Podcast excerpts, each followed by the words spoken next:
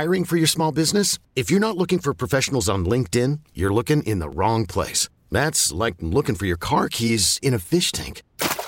LinkedIn helps you hire professionals you can't find anywhere else, even those who aren't actively searching for a new job but might be open to the perfect role. In a given month, over 70% of LinkedIn users don't even visit other leading job sites. So start looking in the right place. With LinkedIn, you can hire professionals like a professional. Post your free job on linkedin.com slash recommend today. Presented by T-Mobile, the official wireless partner of Odyssey Sports. With an awesome network and great savings, there's never been a better time to join T-Mobile. Visit your neighborhood store to make the switch today.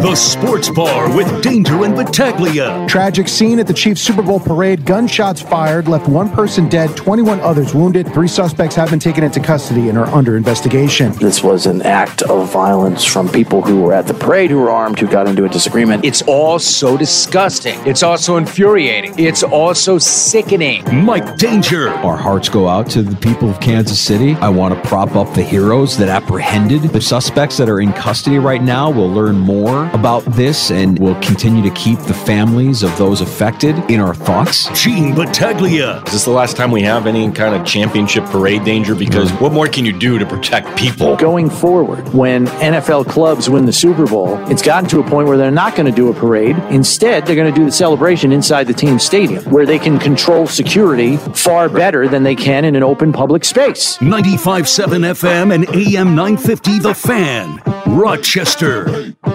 Back in the sports bar, we'll be joined in a few minutes by Mike McAllister. He is the publisher of Syracuse Orange on Fan Nation. We'll talk some 'Cuse men's basketball. We'll talk some 'Cuse football with McAllister. Uh, he's about 15, 20 minutes away here on the Fan Rochester. Appreciate you checking out the video stream today. Like and subscribe if you check out our YouTube channel at the Fan Rochester, streaming on Twitch at the Fan Rochester as well. And as always, the fan sounds its best in the free to download Odyssey app. I'm Mike Danger. That's Gene Battaglia. Yeah, like if you had the Bills winning the Super Bowl, you would expect a parade and down the city hall and do all that, but wouldn't you also expect like a big old tailgate too? you know, everybody down at the stadium.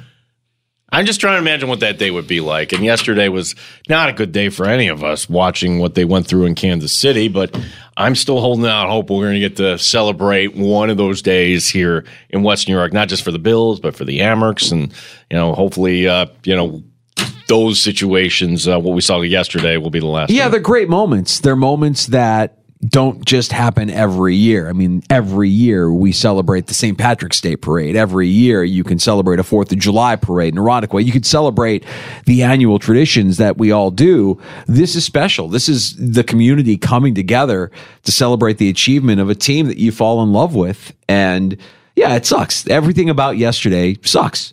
I just, I hate it. I hate everything about what we had to talk about yesterday, what we were sharing yesterday. The, the story out of Kansas City was horrific and inexplicable. And I hate that we've become numb to it. I hate that, you know, we, we, we reflect on it for a period of time and uh, there's a cycle that happens and then once the cycle is up it's back to normal and we we kind of become oblivious to the fact that this happens far too often than, than any of us want to admit Yeah, we recognize too if you come uh, to the sports bar, you want sports. So with that, and takes takes. Yeah, I. This is kind of a. Oh my gosh, I didn't see that coming with the bill salary cap, and I'm presenting one option here so that you're not shocked, you're not surprised. Who could be the surprise salary cap casualty for the Buffalo Bills? Well, I'm not going to give you his name, but I'm just going to tell you these things. What if I told you this is a, a player with, uh, you know, coming from a position of depth? Meaning, okay, th- here is a name or two that could actually fill the position. What if I told you he's on the wrong side of 30, 31 years old? And then I'm going to tell you the last part, and this might give it away. He has a history of concussions. Oh, no. Listen, I'm talking about Mitch Morse. Look, I don't want this to happen. No one should. But that's a savings of 6.8 million. And ask yourself, would there be a drop off between Mitch Morse and Ryan Bates? Yeah, there would there would be a drop off, but you'd have to believe that Brandon Beane and his staff are debating the pros and the cons of making such a move. Sure. That's their job to debate that and, and to evaluate everything. This would shock me. This would be a shocking one. I think Morse is the anchor of that offensive line, an offensive line that was healthy last year, that played essentially every game, every snap. I mean, you a couple plays off here or there. A guy that that has a rap with Josh Allen um, showed last year that he can make it through a season without without that injury that might sideline him. You you do have a little bit of depth there with Bates. 31 years old, man. It's funny that we look at 31. We're like, over the hill.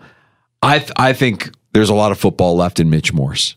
I'd be shocked if the Bills looked at that as a as an option for savings. Well, Beane once did this with Richie Incognito and then sent him sideways. Said, "Hey, like we like you back, but we want you back at this number." Oh, okay, I'll do it. And then he did it, and then you know, Yeah, we remember it. how that went. Yeah, we remember how that went. Did- Would you dare Restructure not restructure? I mean, that would be the the euphemism.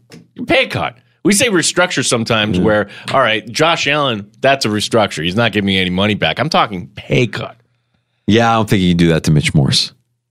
I just don't think you can do that. To There's Mitch gonna Morse. be there's gonna be pain somewhere though. I don't know that. I don't know that Mitch Morse is the guy that you would look at on this roster and say that guy needs to take a pay cut.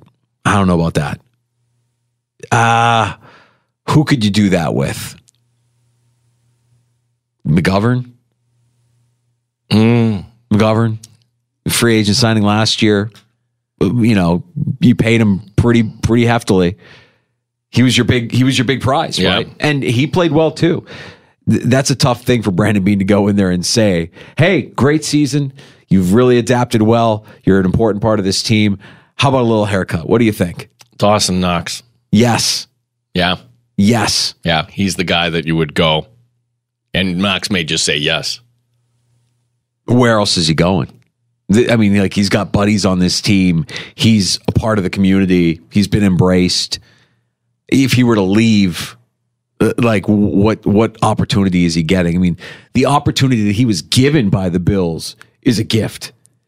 A, a, a tight end who wasn't really a tight end, who never caught a touchdown in college, and you've turned him into something. You could say, because it was interesting to hear Paul Hamilton kind of say, well, for, for the Pegula managing the Sabres, the one thing you could say is, hey, they, they got out contract extensions way too quick. Knox was the one. He could have done Knox or Poyer. Um, I look, the Poyer situation worked perfectly for the Bills, but Knox, would there have been a really red hot market for Dawson? Yeah, Knox? I'm not sure about that. Eh, Possibly.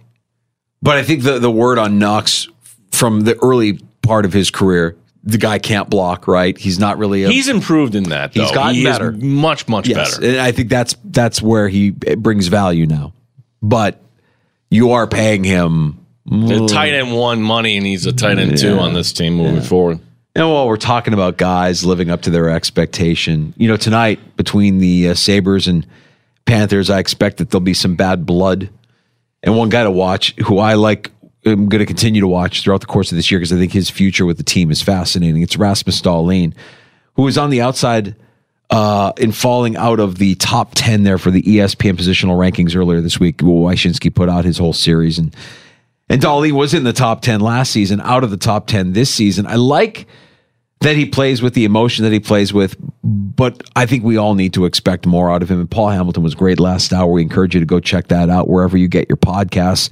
Just search out the sports bar and you'll get all of our guest appearances there, talking about how he needs to play at an elite level. You drafted him first overall, knowing that is what you want an elite defenseman he isn't the kind of player, in my opinion, that strikes fear into the heart of an opponent. I want more physicality out of Dahlin, more toughness. And honestly, for a defenseman, I don't think it's too much to ask that you defend just a little bit better. Now, they've been better as of late, as Paul pointed out to us.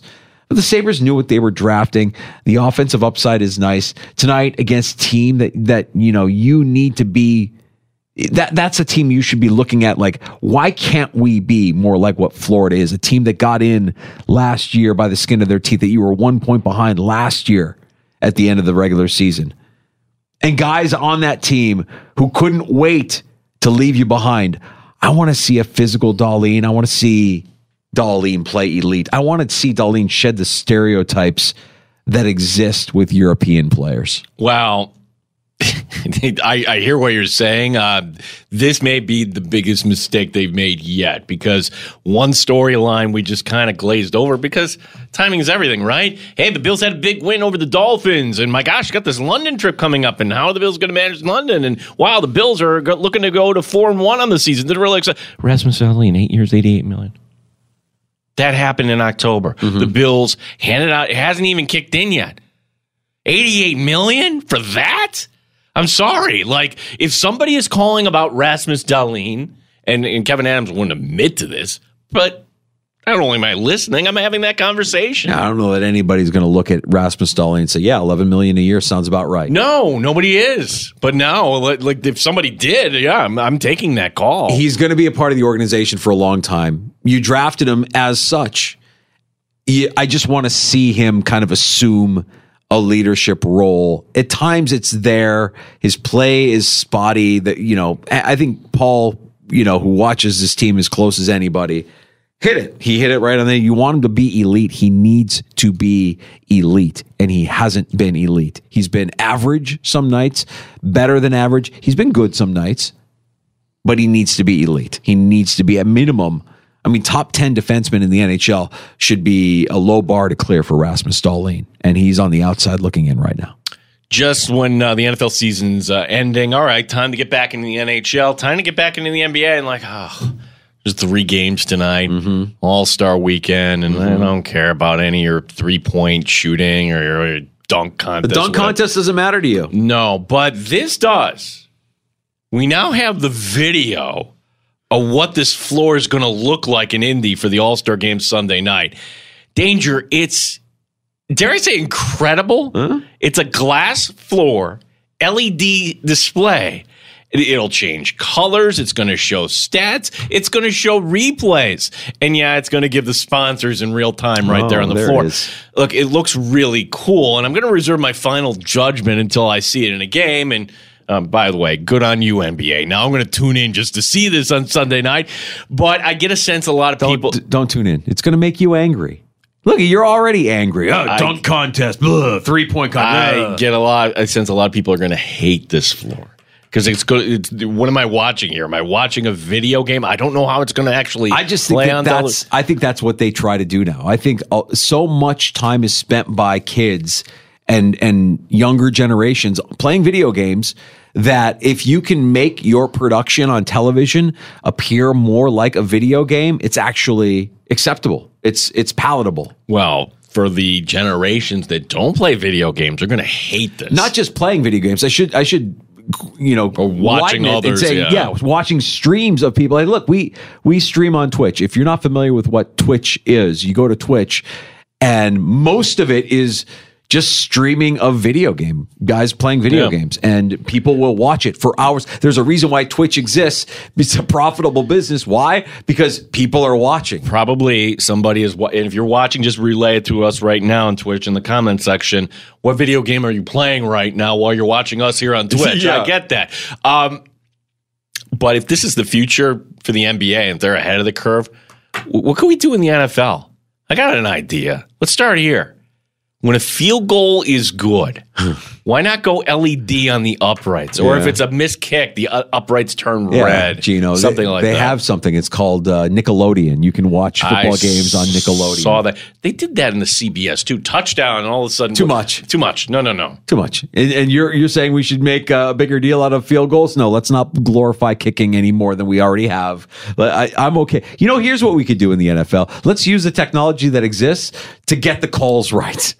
Let's make sure Oh, to get really? down in distance, you know, and, and make sure everything is spotted properly so that we don't have any more questions about where the ball went out of bounds or whether or not that's a first down. Let's let's get that technology sorted out before we start worrying about dummying up the broadcast with uh, slime time and graphics and LED lights. That's what I'd like for the NFL.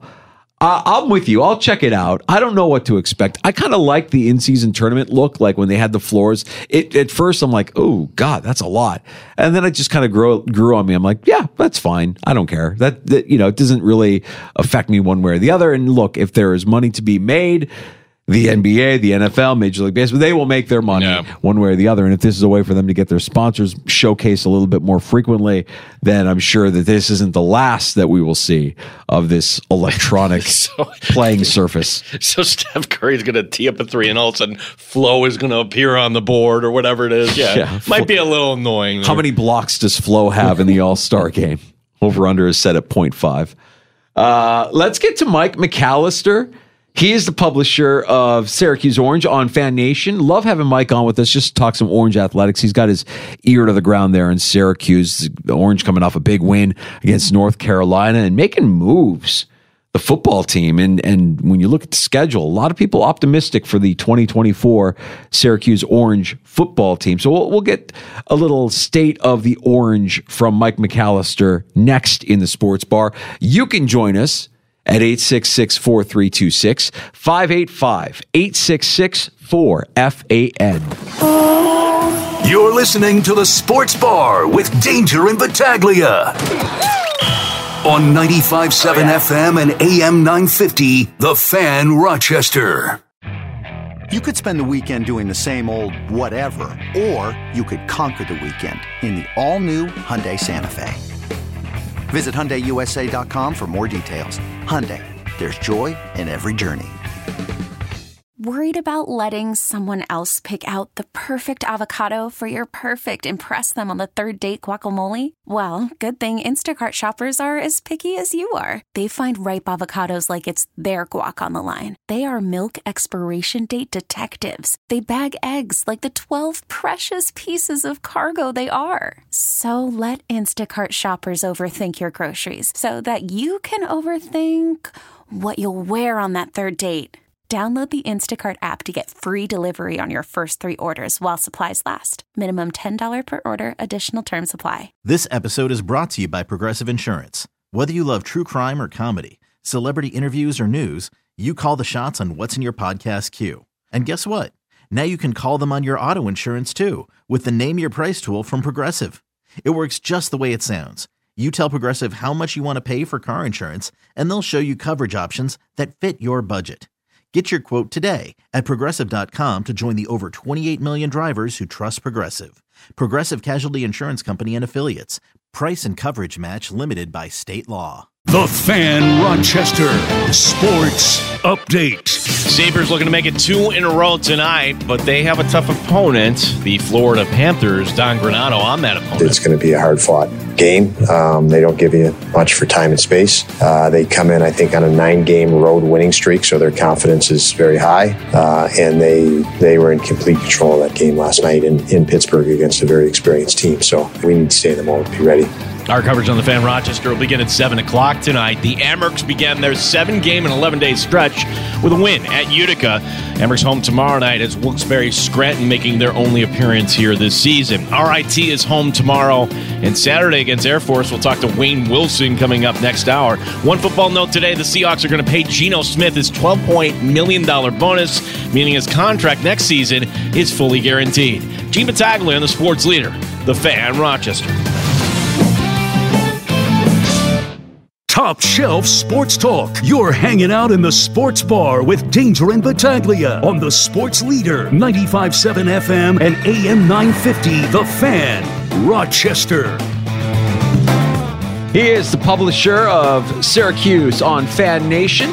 Mike McAllister joins us in the sports bar. Always like having Mike on to talk some Orange athletics. Mike, appreciate you giving us some time. And, and we got to start with the men's basketball team, who, hey, let's face it, uh, Tuesday, I, I think a lot of people were saying that spread needs to be a lot wider than it is, given what Carolina did to Syracuse earlier this year.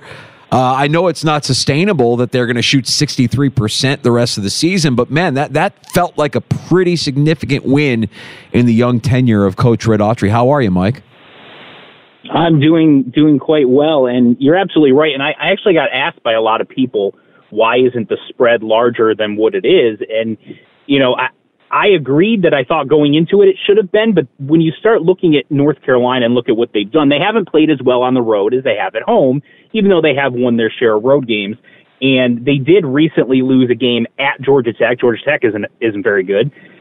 So, and, and Syracuse has played much better at home. So that was kind of, I think, where why the line fell where it did is there was some expectation that Syracuse was going to play better because they were at home and that North Carolina doesn't play as well on the road. A lot of top 10 teams have lost to inferior teams on the road this year, almost in historic fashion, the number of times that's happened. So, you know, all of that combined, and it was kind of the perfect storm. And then, as you said, Syracuse played just about as well as it possibly could in order to get the win, but definitely a signature win for Coach Autry early in his career. Yeah, Mike, I'm you know Red Autry trying to you know build a program here, and I want to go back a couple weeks here because it, it, feels like there's more to the story, although we haven't really gotten it. Um, your, your, thoughts on the dismissal of Benny Williams, like the reasons for it, what do we know at this point, and you know, uh, you know how how the team has kind of responded uh, since that move. Yeah, well, we don't know a lot of details, unfortunately, and I'm not sure that we're going to from the Syracuse side of things. I think the only way we will is if Benny decides to provide his side of the story. And and then again, you're only going to get his perspective. I don't think anyone at Syracuse is going to talk about it much. I'm not sure there's really much of a benefit for them to do so, other than to just sort of uh, curb our curiosity as much as anything. But you know, he, he's had uh, several chances and and you know he he was suspended before the season started, and that bled into the regular season. Uh, we know he missed a couple of games last year with some mental health situations. Um, and, you know, there were some incidents on the court this year, most notably at Wake Forest when he kind of bumped into Red after getting a technical. And, you know, some people, I didn't see it, but some people said that he spit on the floor as well. And, you know, I think all of that combined it, it, there must have been another incident, is my guess, um, after that Wake Forest game, perhaps in a practice, and it was sort of the last straw at that point. And you know, they, there's no question that they miss his physical presence because when he's locked in and he's focused, he can be someone that gives them, um, you know, some size and some rebounding and some physicality inside. But at the same time, he just seemed to fall in love with wanting to be out on the perimeter, and that's not really where his strength was so that hurts you on the court. But um, ultimately, at the end of the day, I think the fact that they have bounced back as a team and rallied, and it would have been very easy to kind of quit given the way the Wake Forest game went. You lose to Clemson. It's a close game against a bad Louisville team, and then you get North Carolina coming in who just blew you out earlier in the season.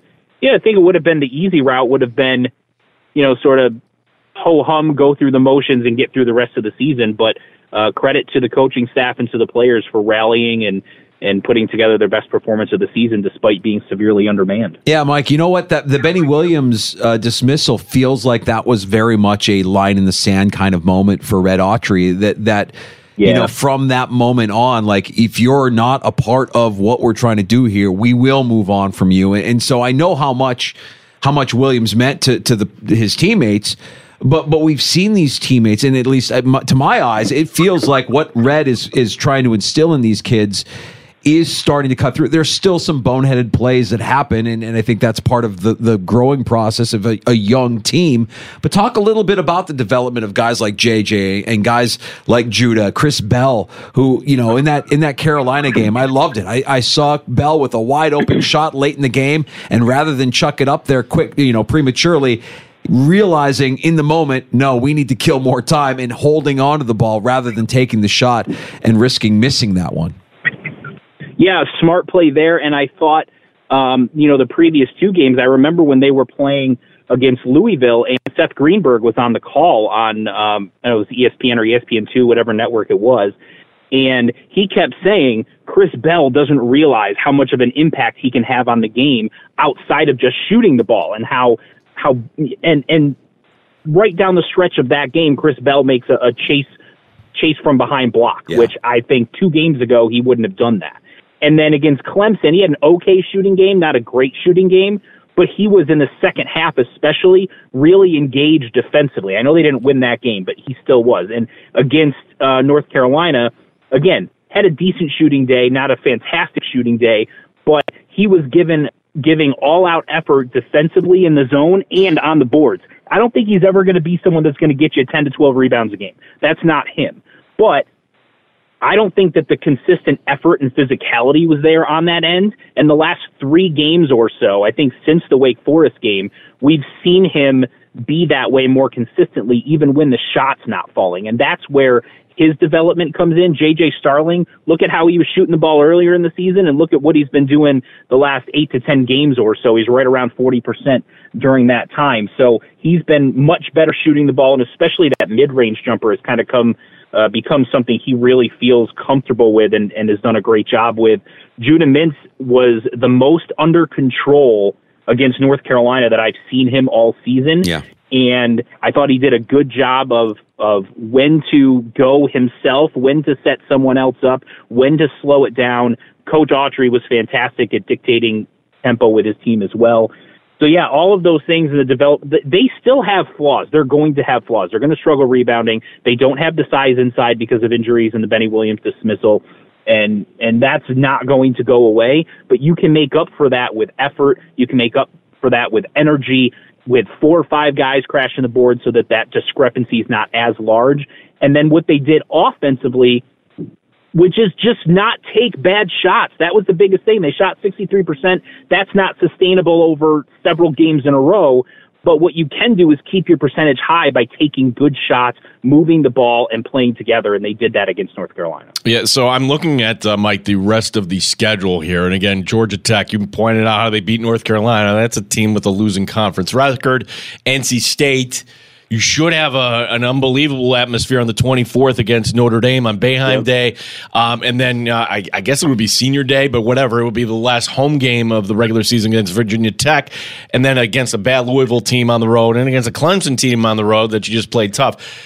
I mean, we, we seemingly play this number every year with the Orange. Like, what number do they need to get to in terms of wins? And right now, at 16 in an ACC that, let's be honest, it's not what it once was. So, right now, where the Orange stand, how do you handicap their chances to sneak into the tournament this year?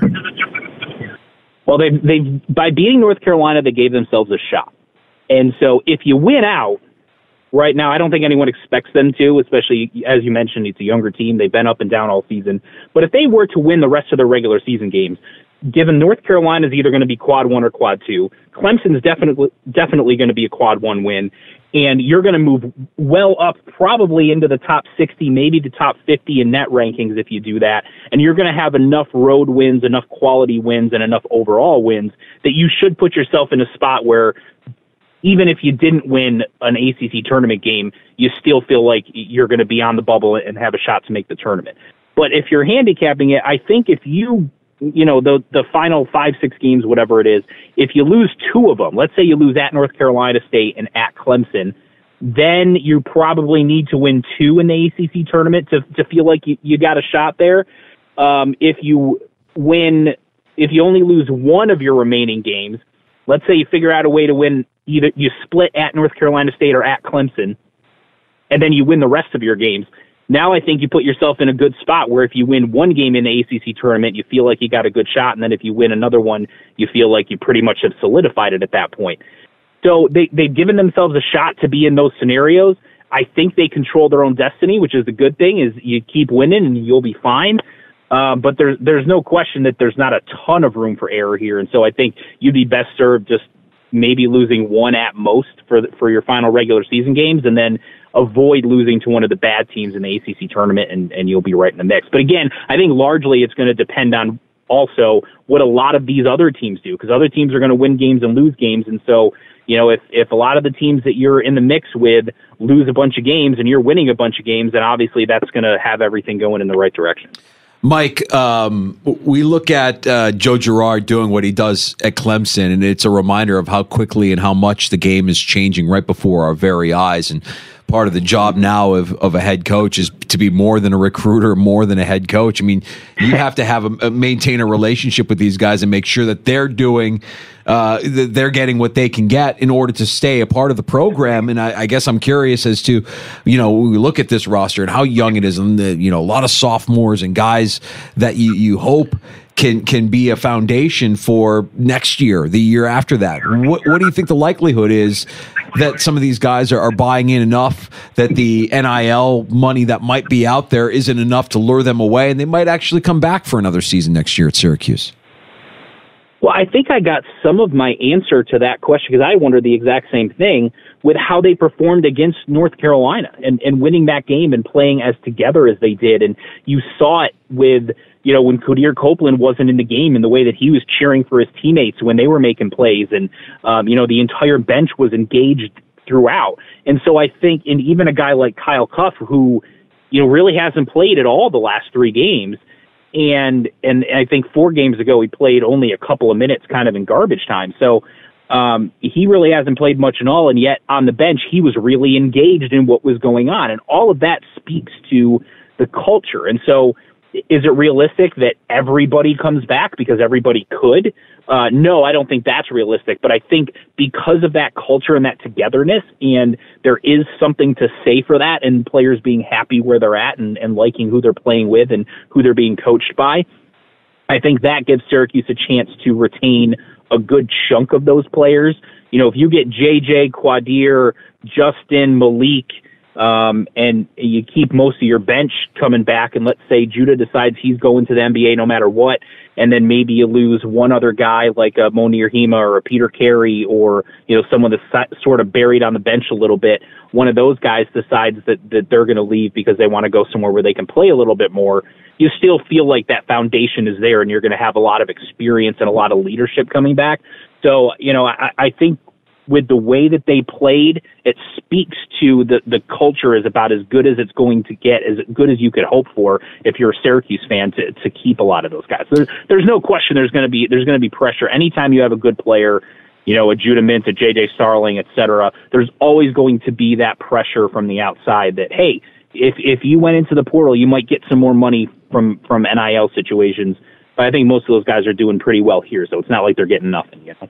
Mike, uh, I'm trying to picture what uh, nine days from today will look like when Notre Dame comes in, and it's going to be the day they uh, celebrate uh, Jim Boeheim. And you know, just just to let you know, I, I, hated the way, and I'm sure a lot of people share the sentiment that you know the dismount for Boeheim. I thought uh, this should have been done last year when you're honoring the 20 year anniversary of the championship team. It was very clumsily handled handled by everybody um, all around, but now we're here. We are a year later, and I'm just wondering, a, what you kind of expect uh, that atmosphere is going to be like coming up on, on, Saturday of next week, and then b, I, I'm actually kind of surprised too that Boeheim. I thought there was going to be this bigger shadow, and for the most part, he's been in the background. Although he did, uh, you know, weigh in on the ACC having you know six teams in the tournament as opposed to three that Lunardi put out.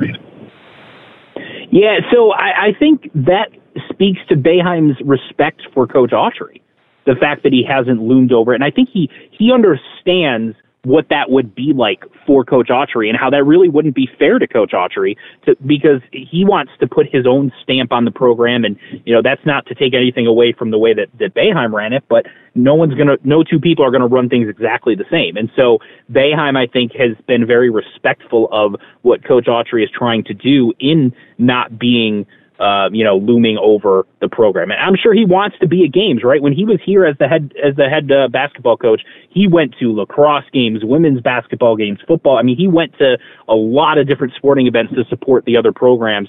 And he's a sports junkie, so I'm sure you know he would love to be able to be there, but also understands you know, that he, he needs to give Red some space for a little bit before he can do that and not feel like he's sort of, you know, that figure overhead of, of things. So I think that speaks to, to how strong that relationship is. As far as how, you know, next Saturday's game is going to be in the atmosphere, I think it's going to be fantastic. Even those that, you know, the last few years haven't gone well and said, you know what, I think it's time to move on from Boeheim. Even those that were, that were strongly in that camp, they still love what Boeheim did and respect what he did at Syracuse for nearly 50 years. You know, I, so I think it's going to be um, a really, really strong atmosphere. You're going to get a huge crowd. You're going to get an energetic crowd. They're going to have a great video montage, I would imagine, and um, he's going to give a speech. He's probably going to get a little emotional. The crowd's going to be extremely supportive. I'm really excited to see how it is. I'm taking my son and my wife. We're going to go sit up in the in the nosebleeds and, and watch it from up there. So I'm I'm excited to see what the atmosphere is going to be like. But um, I, I think it's going to be a, a, great atmosphere and a great tribute to uh, one of the best coaches to ever do it. Mike, while we're talking Syracuse sports with you, uh, we got to get your take on what the offseason has been like here for the Orange football team. Uh, You know, we like Dino Babers, but we've turned the page, and, and it looks like Fran Brown has done one hell of a job in putting together a roster that will face a schedule that looks fairly beatable in the upcoming season. What's your take? Uh, they've kept me very busy. I'll say that uh, with all the recruiting stuff and the transfers and, and everything else. It's it's been a whirlwind, but it's been a lot of fun to cover. And you know, to your point about Dino, I, I don't think there was anyone that didn't have any have positive things to say about Dino the guy, right? And and he did represent the university um, off the field in an extremely at an extremely high level, a very positive way. But you know, th- sometimes things run its course, and it did. And I think what Fran Brown has done is he's just injected this level of energy and hype that I don't think even the most passionate, diehard, optimistic Syracuse fans could have seen happening. Where you you think about where Syracuse was even three, four months ago, and if you would have told Syracuse fans, "Hey, going into next year, you're going to have Texas A&M's best pass rusher, Ohio State starting quarterback." um, one of Georgia's best young wide receivers, and also you're going to get linemen from Georgia and Alabama coming into your program. They would have thought that you had lobsters crawling out of your head, that you were you were absolutely crazy. But yet that's what Fran Brown has been able to do. And on top of that, he's attracted five, six or so, whatever the number is, uh, four star recruits out of high school coming in to kind of set the foundation for the program as well. It's been a lot of fun. The hype is going to be real. I'm excited to see what they look like during the spring game. But as you said, that schedule is about as favorable as you could hope for, and I think they're going to be a dark horse team to to make a run at potentially, uh, you know, competing for that ACC championship game. And if they're able to get to that game, you win it, you're in the college football playoff. And I know that seems crazy to talk about a team that just made back-to-back bowl games for the first time in a decade, and now you're saying, are they a college football playoff contender? But the way the schedule lays out and with the talent they brought in, I don't think that that's uh, insane talk uh, to have that in the back of your mind as a possibility. Mike, I'm going to ask you a question that doesn't have an answer, but I, I'm I'm concerned about the future here um, the, for the ACC because if Florida State is making all Yeah. this noise and ah, gosh, I, I could I could picture a world where Florida State says, "Hey, Clemson and North Carolina and Duke, let's go over and you know what's going to be left of the ACC and." Uh, where is where does this leave all Syracuse? And I guess if I had my wish, my wish would be just go let football do their own thing, and then every other sport goes back to being regional, and let's have Syracuse basketball back in the Big East. Uh, I think everybody, almost everybody listening, and most Syracuse fans would love that. And I, you know, I think Chip Kelly made that suggestion in, in a video that went viral earlier this past season. And I think ultimately that's probably where it's going to end up, but you might be a decade or so away from getting there. As far as the near term goes, here's what's positive for Syracuse. Doesn't seem like the SEC wants Florida State. Not really sure the Big Ten wants Florida State. So I know Florida State's trying to get out of the ACC because they think they can go somewhere and get more money, but you have to have another conference that wants you. And I'm not really sure there's another conference that covets them as much as they think they do. Florida doesn't want Florida State in the in the SEC, that's for sure. Um, and and so, you know, with, with how many teams these other conferences have, maybe Florida State doesn't end up having anywhere to go. I still think you're probably a, a couple of years off before all of that litigation plays plays out. But if you're Syracuse, the best thing you can do is make yourself an attractive football program. And the way you do that, you got all this hype, right, that we just talked about. Now you have to capitalize on that. If you take that hype and you have a nine or 10 win season where you're in the discussion of the college football playoff for a chunk of the year, even if you don't make it and you end up at a pretty good bowl game and you finish the year on a high note, and and you keep bringing in the talent from a, from uh, high school recruiting and and from transfers and Fran Brown can keep that hype going now you make yourself attractive to uh you know the next round of conference realignment which is going to happen at some point and that keeps you in the mix because until they get to that model where football is separate Syracuse basketball is still a national brand that's very attractive to a lot of conferences. They have a lot of, of strong um, other sports that are going to be attractive as well. When you think about men's and women's lacrosse, you think about men's soccer just won a national championship. Track and field is always good. I know those don't drive things, but all of that in a package makes Syracuse an attractive option uh, to maybe the Big Ten or the Big Twelve. So your best option right now is make your football program attractive, give it some national uh, hype and, and some national attention, so that if the ACC does implode, you're still a school that these other conferences want. That's the best thing you can do for Syracuse. Mike, uh, always appreciate the time that we get to spend talking Orange athletics. I wanted to make sure you had some time here at the end of our conversation to let our audience know about what you're doing there at uh, Fan Nation and how we can get more of your work. You can uh, go to the website allsyracuse.com. Not only do we cover you know, we spend a lot of time on recruiting. We cover the, the men's and women's basketball team and football, but we do cover a lot of those other sports, men's and women's lacrosse. We cover softball. We, we give you everything from Syracuse athletics. You can follow me on Twitter at McAllister Mike One, or you can follow our website's account at Syracuse on FN on, uh, I guess it's called X now, uh, but Twitter X, whatever you want to call it. Um, so those are the, the primary places where you can find us, and um, you know uh, we'll be tweeting out our articles. And um, I complain about officials a lot, so if you don't like officials, come follow me, and I'll I'll I'll make fun of them with you. But um, yeah, those are the primary places. AllSyracuse.com, and then follow us on Twitter and and uh, you know, hey, interact with us, tell us where we're wrong, yell at me. But uh, you know, I love the banter back and forth. So uh, you know, don't be strangers if, if you follow me on social media. Oh, careful what you wish for, though. You know, like I, sometimes people yelling at me. I already like, okay, get yeah. enough.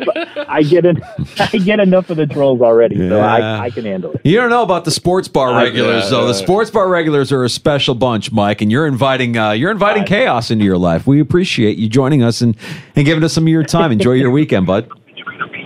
Thanks, guys. You too. Yeah, Thanks, Mike. Mike, Matt, uh, Mike McAllister is the publisher of Syracuse Orange on Fan Nation, doing a great job covering Orange athletics. Great to get his perspective on what's going on with the Orange football team here through the offseason. There's one thing I'm going to push back.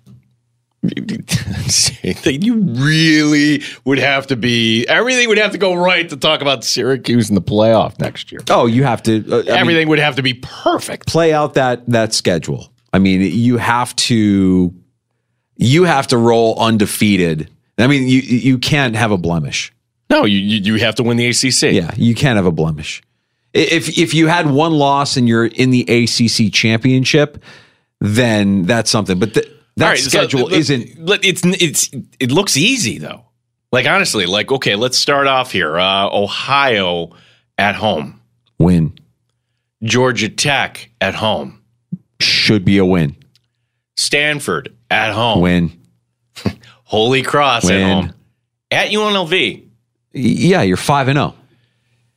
At NC State, who was ranked last year. Yeah, that one. okay, that's the, okay. There we go. So now that's when you get into the meat of the schedule. That's Columbus Day weekend. You could have two five and zero oh teams. Okay, then uh, you get your bye week at Pitt. Got to beat Pitt. Home against Virginia Tech. Got to be Virginia Like the, at Boston College, win. win. Yes. At Cal, I don't know what it should yeah, be a win. Get UConn win, and then you are at Miami. Hmm. You're only playing two ranked teams now, both on the road, mind you. I don't see Clemson on this schedule. No, I don't see Florida State on this schedule. Right.